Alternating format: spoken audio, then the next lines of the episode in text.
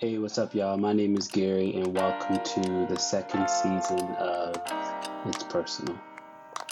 Okay, good. This is gonna be really dope, but I don't want any. putting yourself out there as practitioners who are growing and Not at all. My name is Kwame Mbalia. I'm an author. I'm Padma Venkatraman, the author of The Bridge Home. Sure, yeah. My name's Natasha Diaz. code switching and all those things. I mean, all, all of that. all the time. I mean, he's still on the road all the time, but you know, like as a new mom, the That's not many relationships people like- that I have cultivated from there. I I'm so excited to talk to you. This is All right. amazing. This is so fun. I am Joanne Ramos, and I am the author of The Farm. I'm so excited to have you here, Joanna, today. Um, as we were just kind of talking about before I pressed play, um, four of us from our school here in Manila just finished reading your debut book, and we were just blown away um, with the experience that you put us on just through your storytelling. Um, let's start by just how did you get into to writing? You obviously have um, a very special talent for it. Oh, thank you. You know, it's funny. I um, I have always loved writing, and it and I realized that when I wa- I have three children, and my daughter has always she's scribbling all the time from the time she could write, and that was me. Um, I uh, got my first diary. Um, at my first communion actually. So i was six years old and i've kept one ever since. There was a few years when i had three young children where i think i was too bored or excited or I'm, I'm, like exhausted to write because it was a little like groundhog's day. Diapers and breastfeeding and it wasn't that exciting to write a diary but except for that and i just turned 47 i've kept a diary almost my whole life. So i've always loved writing but to tell you the truth i never thought of it um, as more than something that I needed to do on the side. It, was a compulsion, but it never seemed very practical to me. Um, I don't even think I thought of it as impractical. I just never thought about it as a real way to live my life. And just having had to analyze it to some degree now that I've been on book tour and a bit more in the public, I think, I think that it has something to do with being an immigrant to the US and being raised in a way by my parents to just be practical and learn how to make it, you know? Mhm. Just to just just to find my footing and to have a successful life in America did not very obviously lead to making up stories. Um, and I don't remember my parents ever saying, don't go into the arts, but it's just not how we were raised. And so when I went to college, um, I went to school at Princeton, which was this big dream come true for me and for my parents as well. It never occurred to me to major in English. I actually distinctly remember having a conversation with a friend from New York City, a nice boy who was very wealthy, who was majoring in English. And I remember thinking to myself, well, he can major in English because it's possible. he's not going to have 200 grand of debt or whatever I had. I had a lot of debt when I graduated. Um, but I didn't, it just never occurred to me. But I was always writing on the side. Um, and, and it really was something that I kept to myself um, because it makes it's how I digest the world. It makes me feel grounded. And it really was only way later um, when I'd been home for a few years with my kids and was um, contemplating returning to the workforce as a journalist. I had a lot of different careers. I worked in banking, private equity, journalism at The Economist, um, full time work, part time work with kids, and then home for a few years with the kids. It was when I was contemplating going back to journalism that I realized I was only going back to journalism because that's what I'd already known. And there was some, um, um, just to be very honest, some cachet to the economist in a very careerist city where every dinner party someone asks you what you do. And for a few years I was saying, well, I'm at home and feeling Guilt. invisible in a, in a place that's very careerist like New York City. Mhm. And um, it was really my husband who said, "Do you? Is that why you're going to go back to work to work for the Economist? Not that I didn't love it for a time. He's like, but um, is that really what you want to do? And I Mhm. realized that it wasn't. And we can talk later about all the ideas that have been teeming in my head for so long. But I did have a lot of ideas teeming in my head for a long time, and I decided to finally try Wow. to put them in a book. But I did Wow. not know what I was doing. I had not studied Wow. it. It wasn't a practice for me yet. It had to first become a practice and then a craft and then and then it was a book. But that was all. I'm acting like I knew. I had no idea what what was going to happen with that. I, that's so cool. I, I, I think with that struggle and that experience itself, it just tells you how much life can take control of you and the pressures of society and how they can influence how you decide what's next. Um, I think that's interesting. I'm very happy that you kind of found that. I'm, I'm assuming that happy place now in writing. Um, Yes. I, you've, I've definitely just with that conversation itself or that response, I have so many questions for you. First thing is, how are you doing with like all this stuff happening? And you mentioned you have kids um, and a partner at home. Just how, and you have a book that just came out. Um, I'm wondering like how are things in regards to just like life? Yeah, you know, look, right we are lucky enough that we can we could leave New York. We just fled um, to upstate New York, which is very Mhm. rural where we are. It's pr- very isolated and pretty lonely because you don't even see people sometimes. Mhm. But we have one member of our family has an underlying lung condition, and we were really and so we didn't want to stay in the city, and that and we left way before it was bad in New York City Mhm. um, but we can we can quarantine at home i mean we have friends i definitely have friends who are either in the medical profession um, no surprise because the biggest i think it's something like almost 17% of nurses in the us are are immigrants and the biggest share of those are from the philippines and i know a number of uh, filipinos who are nurses but i also have a number of filipino friends who are and other friends who are who are essential in other ways essential in ways that people notice them now Mhm.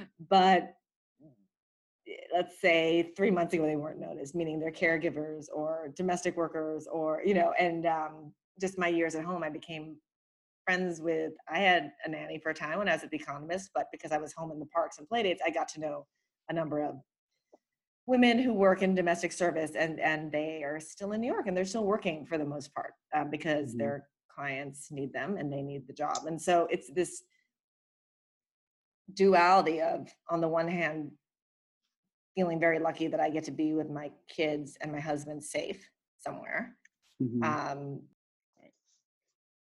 Welcome back, everyone, to another episode of It's Personal. And today I am uber excited to have our guest today. Um, me and a few colleagues just finished reading her debut book, and we're super excited to talk to her about it today. Um, can you please introduce yourself? but then knowing that so many people that we care about can't and and so trying to do right by that which not to delve into the book is why when people told me well reagan is some avatar of white privilege i'm like i would take out the white i would say that she was my way to explore if you've earned your way or were born into privilege um, or have more privilege than others how do you do right by that? Um, Mm, and that really is how where her character i didn't mean to make her some avatar of white privilege. It was more a question i always have in my head which is how you do right. You try to do how do you try to live in the way that you would be proud of? When i'm 80 hopefully god willing i make it to 80 or 90 and Mhm. look in the mirror and say that i'm okay with with how i did it. And and i did have a career in finance for a bit. I did you know i, I have a very different life than i did growing up. And and um I'm sorry, I'm totally rambling. I just think it's a No, really fraught time. It's not just because, as I say, we're fine and it's hard. It can be hard to be isolated. I know that it's so much easier than so many people have it right now. mhm. That it's not guilt, it's just cognizance and then what you do with that. But I know that is maybe not what you were asking, and that's a long No, rambling answer, but it's kind of no. why I wrote the book because I think about this shit stuff all the time. Um, Mhm. so- hmm No, I, Joanna, I, hundred percent. I feel you. I hear you. I, I, I know exactly what you're saying. I think me and my wife had this conversation just from sitting in our two two bedroom condo in Manila and walking outside when we need to go to the grocery store, when we need to go um, to the bank, or when we need to go anywhere and we see it and we are sitting very comfortable as well. Um, knowing that the little things that we try to do as a school, because the school does try to help those who um, are in need, the, um, you know, like the, the frontliners who are working outside and with people daily, and um, they are still very much at risk because they're out and they're working when me as a teacher who's sitting in again this very comfortable condo can have food delivered to me etc um, it's very very comfortable. So you're not rambling at all and i 100% connect with you. So i totally agree.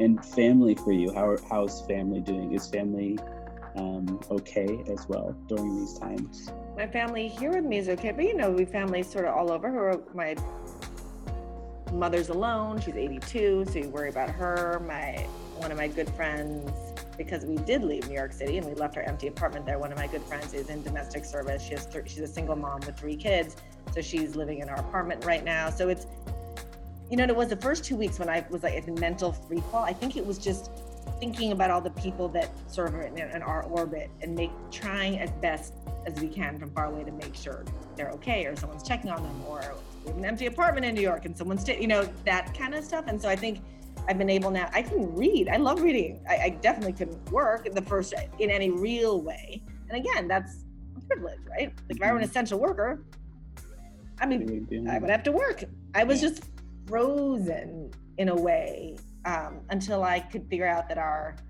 actress babysitter who's still left in New York, who used to help me in the afternoons with my kids, is she okay? Does is she okay without? She has no actress gigs right now. Our piano teacher's from Israel, and he, um, his wife is in medical school in Italy, and he lives in one bedroom by himself. Is he okay? Well, you know, all that. Once I at least was in touch with everyone.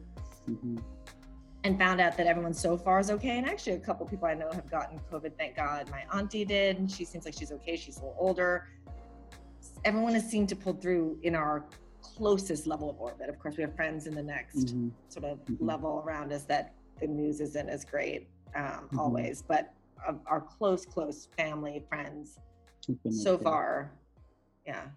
I'm happy to hear that. And I think, again, it's one of those things as well, like being in we are supposed to knock on wood go home.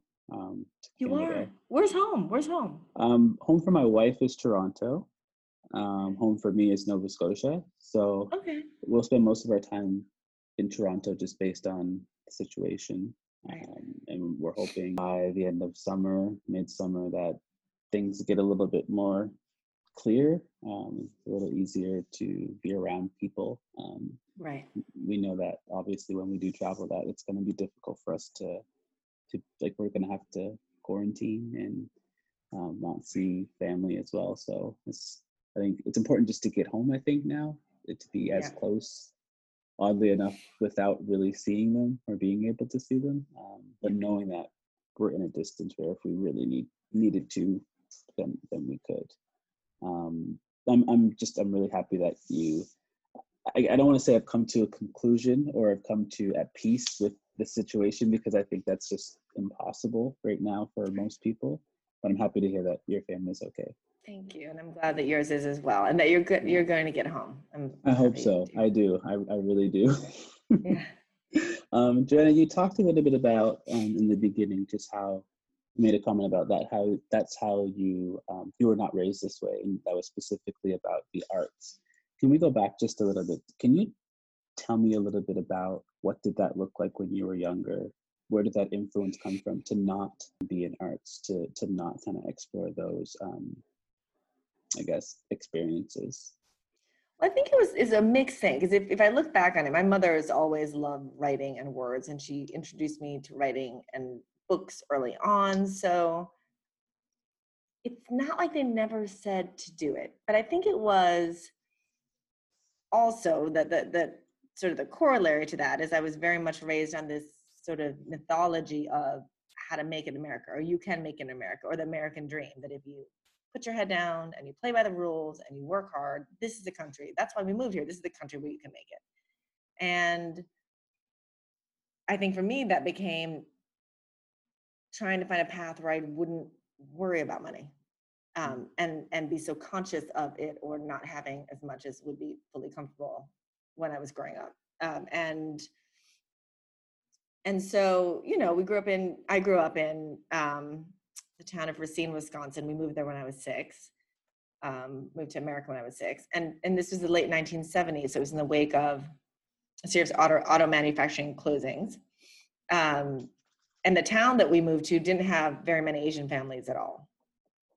I went to a big public elementary school with my little sister, I'm one of four, and there were two other boys in that school, and they were Korean, but people always thought that we were one big Chinese family, which is funny. So I guess Philippines plus Korean equals huge Chinese family, which we weren't even, just because we were the only people who looked like that in that mm. big school. Um, and so it was this feeling of, and I really think the farm came out of these feelings of um, just trying to fit in, having one foot in two different worlds, right? Whether it was there or at Princeton, where I was a financial aid kid and um, that level of wealth, but really even more than the wealth was the class and entitlement was very, very new to me. Um, people Wow. who re- reflexively went on spring break with their friends.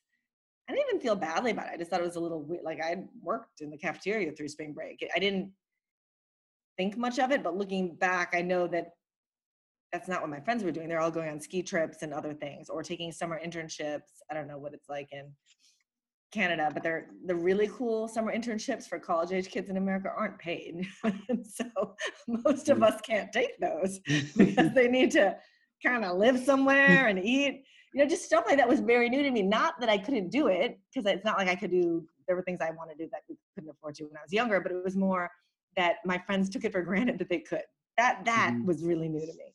Mhm. Um, or being one of the few women in Wall Street, the first woman in private equity, all of that stuff, feeling out of it just motivated me to be in it in a weird way. And then that compa- uh, that if you layer on that kind of how I was raised and with a certain probably at least in my dad's view, more narrow version of what success in America looked like. Um, it just it never really occurred to me to go into writing. And quite honestly, I was sometimes practical. I knew like one reason that I took off my senior year in college, I withdrew from school because at the time, I was my um, at the time they made it hard to study abroad. I think they still do Princeton. Was because I knew that I once I graduated, I have to pay debt, and I had never left the country at that point. We never traveled. We didn't really go on. Definitely didn't go on those kinds of vacations. And I said, once I graduate, it all kicks in, and that's it. I'm stuck. And so I took a year off, and I got some thesis funding to write my senior thesis, and I went to China, and I didn't do a study abroad program because those were expensive. I just went off the grid. I looked Chinese. People back then you were not allowed to live with Chinese families, but I just pretended I was Chinese, made some friends, and like tried not to talk to the old ladies on the street with the armbands, and it was totally random. Now that I have kids, I'm like, oh my god, it was pre-internet. I was somewhere in China. My parents didn't know. I totally lied about all this stuff because I knew they'd worry. I don't know what I was doing. I wasn't even part of a program. I was like wandering around China, living with random Chinese strangers. What was that? I don't even know why I'm talking about that right now, except for that that's the kind of things I did to get around the fact that once I graduated, there would be an onus on me to pay off this debt. And it definitely led me in a certain direction. And it wasn't writing, for sure. So I, I, I, I'm one of those people. I am, I'm an optimist, and I love experiences, and that was an experience for you. And I think it was. I'll tell you some of the stories. I still haven't told my parents. Like I worked as a go-go dancer at a club. Like this is like too much stuff, but it was like so random. It was not a structured, safe. My kid's going abroad to be in this. No, I just sort of went and sort of it's your own definition. I don't know what I did. I had met some ambassador that someone had introduced me to who like hit on me, even though he was like 70. Looking back on it now, I'm like, what was I doing? Because my daughter's almost a teenager. I'm like, oh my God, what was that year? But it was a lot of material, a lot of living. awesome. I could. But it was do you, would you care to unpack any of that? It was crazy. As I'm talking, to you, I'm like, it's crazy. The stuff that went down that I thought was like, if anything happened to me, no one would have known where I was in that country. You know, like I love it's it. crazy. I love it. I love it. And I, one of one of those things like when I coach basketball, I would coach basketball, or I um, I coached basketball in university during my um, BED, and I did. I started to coach basketball in um, high school, middle school as well. Specifically, high school when I was um, working with seniors or in university, and sometimes they'd ask questions about stuff. And I worked on. a- I coached a, a female uh, women's team, and I was just an assistant coach, and it was hard because I had classes, et cetera. But regardless, um, they would ask questions about traveling and having experiences, and I honestly, for the most part, would mention to them like I think it's really important when you are younger that you try to have as many experiences as possible, whether you are scared or not. Um, there are going to be times where you feel unsafe and you don't know what's going to happen. And I think you learn so much based on being uncomfortable, and you you put yourself in positions where you have to be um, more critical about your thinking. You have to be more problem solving based. Like those are the things that you, you you can't build those skills if you're not put in those positions or having those experiences. Absolutely. And again, this could be because I'm raising my kids in New York City. Um, I gave a talk to some teenagers last year when the book came out, and I was saying to them, you know, this it was a little random that I went to China. There was no, it wasn't to pad my resume. It wasn't part of a plan. I had no plan. I just had never left the country, so I was trying to think of a place that would be cheaper that I could kind of afford and totally different. And and to be in a space that's unmapped, I- because I feel like I've always had this question: how much of me is intrinsically me and how much it is it the outside that I'm sort of pushing against. And I would, and I think we're all some mixture of who we are coming from us and some reaction to the outside world. So to put yourself in a place like China or anywhere where you've traveled where there aren't those outside signposts, remember finding an old diagram from them. It's a really interesting is a very slight weak word for that experience, right? It is mm-hmm. you're you could be anyone and you are anyone and is was the me there more me? Was it not and so i'm just interested in these issues like when i so so so drawing it back to the book I mean, is these filipina domestic workers when i was at home with my kid um they were all mothers they were all they were all happened to be single mothers um and some of them had left their kids back home in manila and elsewhere to raise other people's kids in new york and they often told me that they admired me so much or oh you're the american dreamer. Oh i hope my kid is as smart as you. Look how well you've done or as if we create ourselves wholly. That's the whole myth and i think falsity of the idea of the american dream or even meritocracy is that we create ourselves fully. But it's never that right? Or i don't think it's ever fully that or even sometimes i don't think it's mostly that. It's a reaction to the system and the structures and the places you're put into and what you can do with that. And then there's hard work and then there's luck and then there's all this other stuff but it's not so that's not quite related to china but it kind of was in the sense that that was the first in my life because i'd never traveled i was been embedded in this tight filipino family where i was just i could write that story hmm hmm totally Wow. which is Wow. so kind of crazy and i It and it makes me sad for kids these days at least in competitive places like new york or maybe it's my generation where they they're so pre-careerist or they feel like they have to get into college and but that I'm like dude go go stand on unknown ground doesn't Mm-hmm. feel great all the time in fact it's pretty scary and you might not but how else do you figure out how much of it's you you and how much of it's outside of again nothing to do with anything sorry Do it. I love I have to edit this. I Edit it this. hard, Gary. I love talking to you.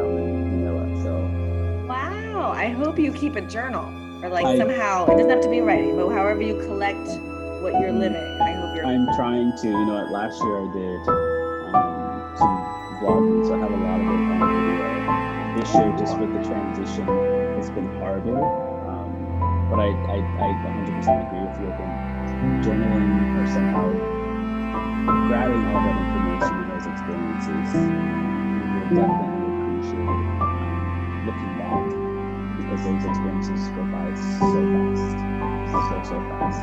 Joanna, I want to I want to talk about congratulations because I can only imagine the ups and downs um, and the hardships and struggles that it takes to to for one have a family, um, to write a book. Like all those things in itself are very very difficult. Um, so that alone, I commend you and I'm happy for you. And then, like, how, for someone like me who's, um, I would consider myself an avid reader now, um, but picking up your book and I literally read it in one day, and I'd never do that. Oh, you did. I never, I never do that. Like, I, this is the only book that I've ever read in one day, and I couldn't put it down. Um, and I think it was based on, I think, I don't want to say my ignorance, but my lack of information about motherhood. I think was a huge part. Um, my lack of um, just like trying to be more informed about the pressures of being a woman and then on top of that being a mother in a society that has all of these ideas of like what you should be. Um, and i talked to my wife about this and she was like she didn't she didn't know you as an author. She knew that we were reading the book. And right away she was like this sounds like a good book for my book club so she's now going to read it for her book club as well Oh, that's so great. I'm wondering how do you come up with such a world that is so close to reality? Um, in my opinion, and I know you mentioned that in the in the at the end of the book as well, just like in some of your thoughts, how yeah, this seems like it could be dystopian, it could be all these different things, but it is wrapped up in real experiences. Um, and Right. No, and, and I think that's because the, the, the things that obsessed me are real, right? The, the, it- whether it's, and I overuse the term straddling worlds because there were so many different ways you could say it code switching or a mission, a mission of self to fit into different worlds or Mhm. um, I look, I I've never been someone who's easily comfortable, but it could be because I'm always putting myself in these situations Mhm. where I'm not comfortable, right? Like I Mhm. don't have to take a job where I'm the first woman hired. I don't I didn't have to try to get into Princeton. I could have stayed closer to home where I felt more comfortable. But so I'm not saying it isn't poor me, I straddled worlds. I'm saying my life's trajectory has taken me in a mixture of choice and and external that where I have not I've felt a little bit everywhere. Um, and the beauty of that, although there were many uncomfortable moments or moments I wished I fully fit in somewhere, is that I feel like I do understand both sides to certain divides. And that's always interested me. It's especially interested me in the past few years and decade, really in our country, because we're so polarized in America on so many in so many ways, right? Whether it's by race or by especially by politics lately, or and um, and I just feel like we don't see each other. Mhm. And this is a little bit of a random story, but I but I was thinking about it for the first time in a long time last week when I right before I did this talk, virtual talk, um, because I think that in a weird way this may have really informed the book without me realizing, which is that I was walking by this the big Citibank building in New York City one day. This is probably a year before I started to to commit to writing the book, and um, there was this banker looking guy who walked like a rooster in front of me, like cocky looking mm-hmm. guy. And I had my preconceptions. I was like, this guy. and there's a homeless young woman whom he passed. And then he circled, kind of doubled back, stopped, kneeled down in front of her, gave her money. But not only that, he said, he asked her her name. He asked her name. I distinctly remember that because I was just so surprised. I'd never seen, I'd never done that. I'd never seen anyone do that. And she said her name is Sarah or whatever. I think it was Sarah. And he said, I hope, you know, it's good to meet you, Sarah. God bless you. And then he went on. And it was a couple things about because then I actually jogged up to him because I was like, why did you do that? Which I don't normally do to men in New York. Um, and he said, well, I just feel like um, it's not only that she's doesn't have a home and she's sitting there all day. He's like, I don't think anyone ever sees her. I don't think anyone ever talks to her. I don't think anyone ever looks at her so she feels seen. And so one boom, like that hit me. Like because how many times have I walked by and not even what if what if you don't even give the person money if you don't have a buck? Because now I don't carry around cash. What if I just ask someone's name so they in a safe if I felt safe? Um, and two, I totally judged that guy. I totally and I used to be in finance. I totally judged that guy. And and I feel like I think about this stuff maybe more than other people. and We do it all the time. And so when I got to know now I'm mixing everything up, but I got to know um my friends who were domestic workers and they would tell me stories about their bosses probably more easily because I'm from the Philippines. We would also talk about food and making lumpia and all this kind of stuff, right? So it was like easier for them to tell me. Um, I could see both sides of it. I could see, I know some of my friends don't see the women who work in their homes in any real way.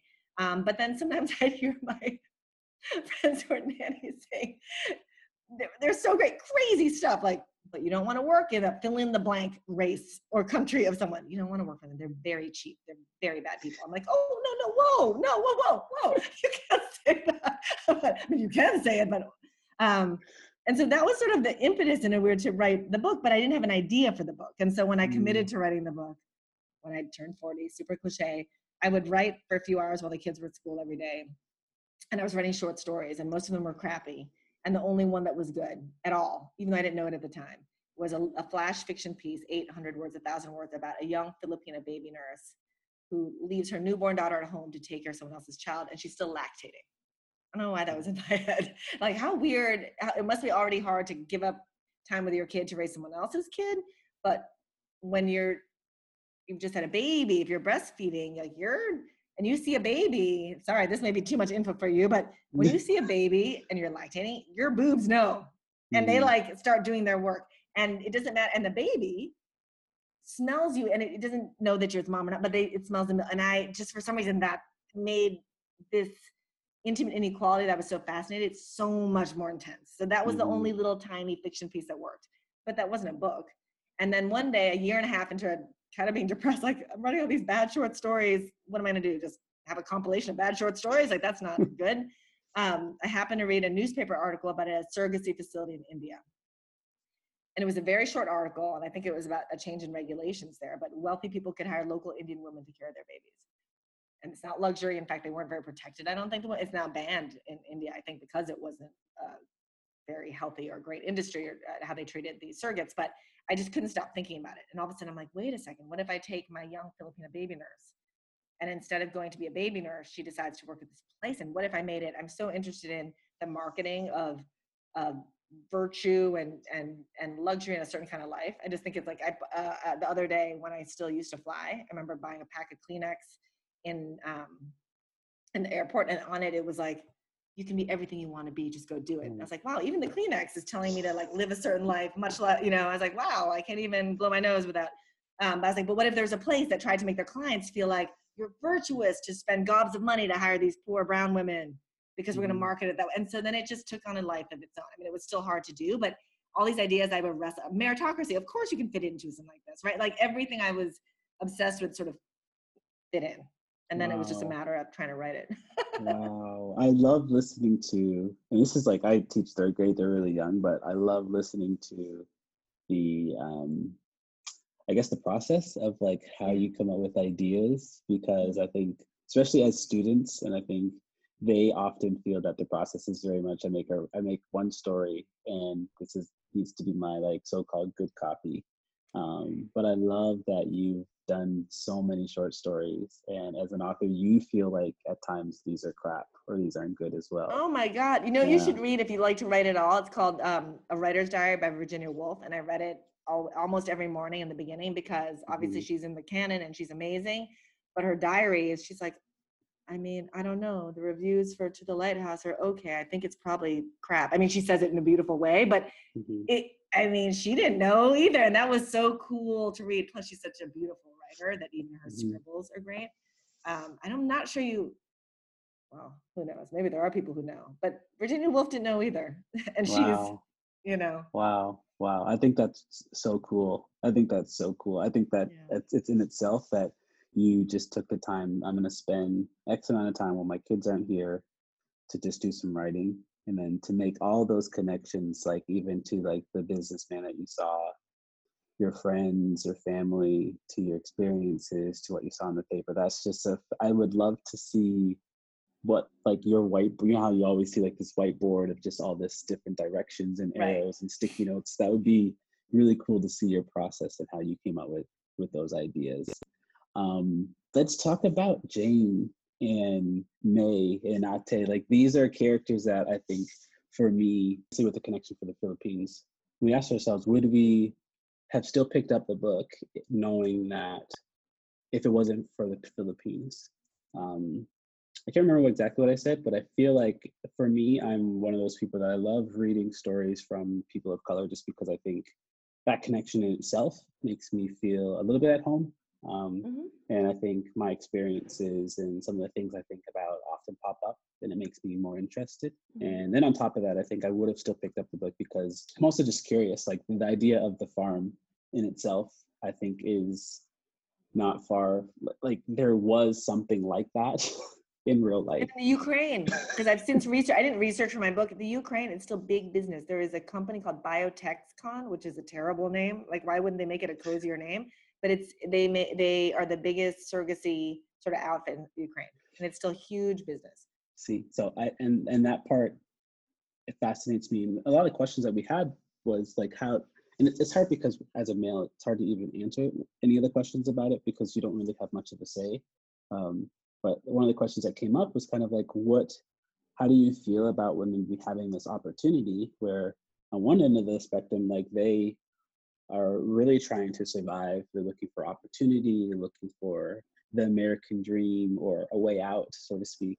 And then here's this place that's willing to kind of give you that um, through this kind of prolonged experience. I guess i don't know what the question is but i think that was a lot of the conversation. We had very i guess we had a lot to say but at the same time we were very careful about how we said it and what we said because as men we don't really know what that experience is. We don't know what women are thinking during, during those times. Um, I guess my question for you is how did the development of Jane happen? And what does that look like for an author to get so in depth about um, an experience and um, how they're living um, find its way on paper the way that you've the way that you've done it? You know, Jane was my first character, as I mentioned to you, and some of it is because I know a few women, a handful of women who, and they all happen to be Filipinas. One from childhood, and and more recently, just in my life in New York, who had certain elements of Jane. And one of the big elements that I realized is it, it's this, it's almost believing so much in the idea of meritocracy that you believe because you're not a success the way let's say i'm just going to say me because that's how some of these people think i am because i have a college this great college degree and made a lot of money when i was in finance for a while. And um, that if meritocracy in america is true that you deserve your success what does it mean if you're not successful on that scale? Does that mean you deserve that? And my friends who um, were mostly domestic workers one's not but not making a lot of money um, internalize that and so they felt that they couldn't ask for more. And so one of the things, and I realized kind of in writing the book, but even before that, I was thinking about it, just to show my blinkers, is that I would give these women advice that they couldn't take. Meaning, I would say things like, "Well, your boss shouldn't ask you to I clean up after the dog when you're there to cook. You should tell her that that's not part of your job, right? Like, like they can say that. They can't say that to their boss. They need the job, so they're going to clean up the dog's poop if they need to clean up the dog's poop. And and then there are all these other questions. Would the woman have asked her to do that if she were a white helper? I don't know. I'm not saying she, but I don't know. Like all of these other questions came into play.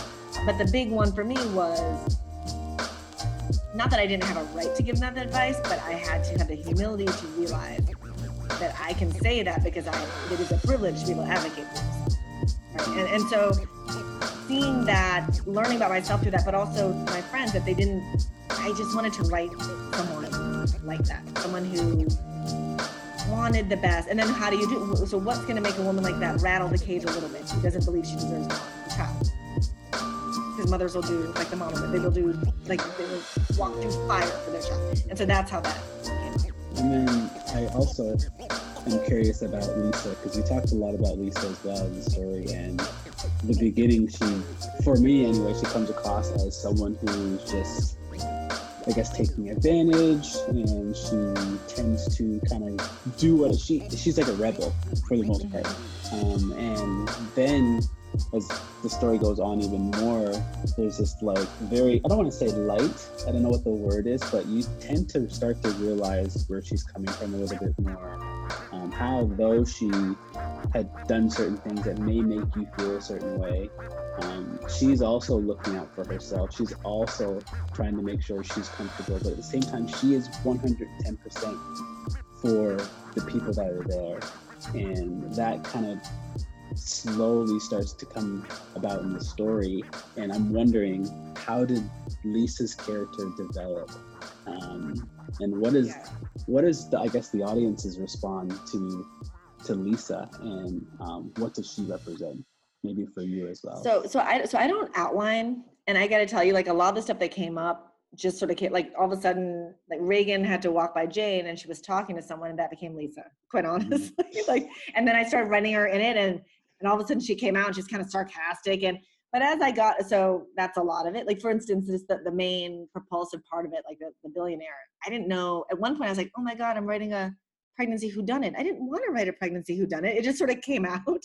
Um, Mhm. so it's not like it was so planned, but the reason that Lisa, I liked her when she kind of popped out like that, why I kept working with her and didn't just delete her, is that one, she was funny and it was nice to have a little bit of levity because it can be get a little dark. But then also, um, it was kind of back to what we were saying earlier that she is able to look a little bit askance at the farm or be the rebel because she has already done it twice and Mhm. has money banked Mhm. not because she's a privilege but because she has some money stored away um and you could argue she was a privilege she went to a great college like she even if she hadn't done that she could fall back on a university of yeah. virginia education right so i'm just very interested in sort of sometimes the judgments we put on people as if the onus for one's success is really just on them it's like we have to lean in okay yeah we should all lean in as women to do great and except for if there's structural structural sexism and we don't have Mhm. paid parental leave then it doesn't matter how much we lean in well, that I think Mhm. is writ large in our society by this story of meritocracy. I really think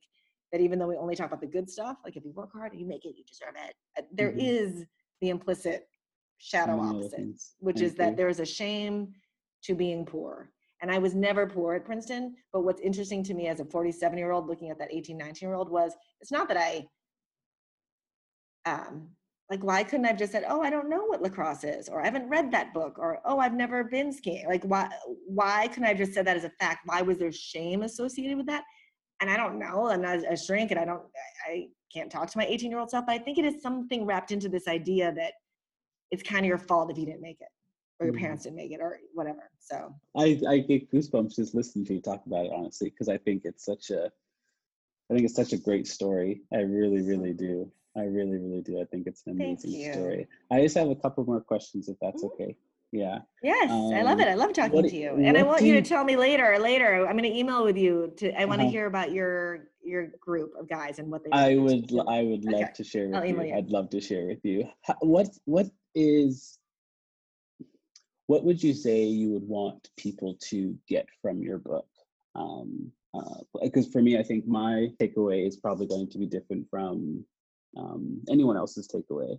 Uh, when when people pick up your book, they're finished reading it, or while they're reading it, what do you want them to to think about? Um, what are some of the messages that you hope they um, come across or start to see Yeah. as they're reading or finish your book? at its most basic, and it did happen a, a few times, like a lot of times actually. At its most basic, I would hope that um, maybe a reader who reads the book would come out the other end and see someone a little more clearly whom they've never seen before, whether because they're busy or because they never really noticed them or because they look different they just assume, like like I assume with that banker. I would hope that you that someone would take the time. And I will say dozens and dozens and dozens of times, like a lot of times, I had women come up to me on book tour, whether it was in Canada, whatever, Sydney, one woman, um, or around New York, and say to me, I read your book, it was so cringy because I've realized I had a housekeeper from fill in the blank, the Philippines, Mexico, somewhere um, for 15 years. And I, I, I don't think I ever really knew her or saw her. And, and um, when the first few times that happened, I got really awkward because I felt like I had to say something like that's okay, but I didn't know Mhm. that it was okay. And then not a priest, so I didn't know what to do. then I realized I don't have to say it's okay. I can just say, well, Mhm. thank you for telling me, and I'm so glad it made you see that, right? But Mhm. I don't know why I didn't figure that out for like a month of, of fielding these comments. Like you have to have But the, the answers. other thing, which I'm really interested in, especially in this moment, is you know, we tend to think in American capitalism, at least, that um, that all these willing transactions, my dad always said this, um, are okay because they're willing. Meaning, my book was very much compared to Handmaid's Tale, and I actually think it's a false comparison because in the Handmaid's Tale, the handmaids are forced to bear the children of these people. Um, but in the farm, uh, these hosts, these surrogates, choose to go. Right? No one's threatening them with physical violence. They choose to go. And so, under our story of American capitalism, that's fair game because no one forced them. That's what free trade is. Free trade is both parties come out better. And maybe they do come out better in the farm. But I guess my question that I think about a lot, and I would hope people might think about a little, is are we okay with that? Are we in a society where the two sides of many, increasingly many transactions because of inequality are so imbalanced? Some people have no power and such few bad choices. Is that really okay? Are we really okay just keeping on going in the direction we're going? Because it's free. I'm saying free in little finger quotes because I would question how free some of those choices are for many, many people mm-hmm. increasingly. Like like our essential workers. Like I, I, I applaud them and I'm so but let's be honest, like how free is free when you've got to pay rent? And are we still gonna see those people in 12 months when this pandemic passes? Are, are we mm-hmm. gonna still treat them as essential or is that just for now because we need them?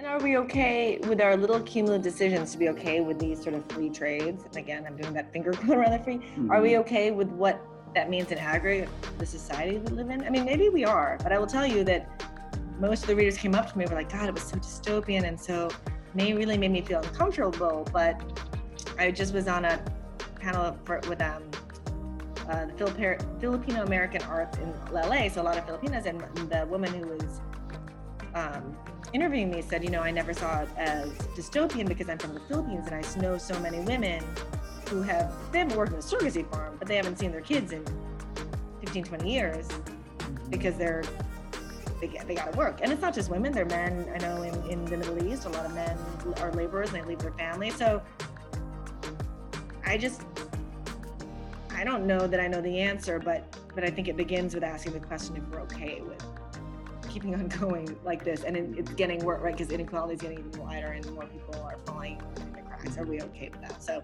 that's a lot to put on a reader. I'm just, I'm not saying that's what you have to get out of it, but if a little bit, I don't know. I, I, think, I think uh, for some of us it can be a lot, um, but if we, as a society or world, want to make this place of the world a better place, like why are we not asking ourselves that question? Like, are what we do is what we're doing okay? Um, and I think we leave it at that. And if people, unfortunately, higher up who are on that hierarchy believe it is, like, how do you dismantle that when you don't have the power? Because often right. those who don't have the power don't make the decisions. So, right. It makes it a very hard triangle to try to to crack, but in America, there's a big answer in November that people could, you know. it's so true. that's one way. that is very, very true. Very, very true. Joan, I've kept you way over time. So I'm going to ask one more question if that's okay. Yes. Um, I guess, what do you like? And I always I like asking this question mainly because as an author, I know that you are always very, very busy. What do you like to do for fun? Like I've been to New York a couple times and I really love New York. I haven't been there in a long time, but I love New York. Um, what do you like to do for fun? Well, I love um, going out with friends. I like to cook, so we used to have dinner parties before the book got really crazy. And I've hmm. um, probably unsurprisingly, after having talked together, I'm not someone who fits neatly in one group. So my friends are our friends are really disparate, from people in finance to actors to whatever. And it's I love getting them together. Um, and then I'm on the board of this group called The Moth, and I really love going to the shows. I mean, one of the reasons I got involved with The Moth is that um, you can end up just in your bubble in your certain social world. And um, the crowd at the, they're like live storytelling basically. The oh, crowds cool. are so random. It's great. You go there and i'm like ah this is why i love new york. Because it's so ra- and and and there are curated shows but there are also slams where people can put their names in there's a theme like a question like what's your most embarrassing whatever and and they'll pick your name and you say a five minute and sometimes they're horrible but they're awesome. They're awesome because they're so raw and people do, I, I love it. So that's one of my favorite things that's cool. well. that's so cool. And again like that's a, that's definitely a new york thing. Like you got to be for to get up on stage for one i know not me but yeah. and just be able to talk Mm-hmm. Um, and I guess I want to say judged as well, unfortunately, but you are kind of being judged. People are, regardless of how you may feel, but people are looking at you and they're thinking things right. and they're believing things, like similar to what you said um, earlier. But that's a lot of bravery happening right there for sure. I say. Right. Yeah, yeah. Joanne, I want to thank you so much for just having a conversation today. Um, it's good to like see your face, and um, I I think go back to like the I guess the theme of this podcast is that I 100% see you, and um, I truly appreciate the work that you've done um, just in the book, and I have it here. um, and I do 100% recommend it. I highly recommend it to to, to anybody. Um, Joanne, you did an amazing. That's your, this is your first book, so I think the expectations here. I'm just saying. Uh, I'm back in that. I'm back. I'm writing bad short stories again. I got to tell you, Gary. Back to writing bad short stories. I love it. I love it. I love it. And I'm hoping all your like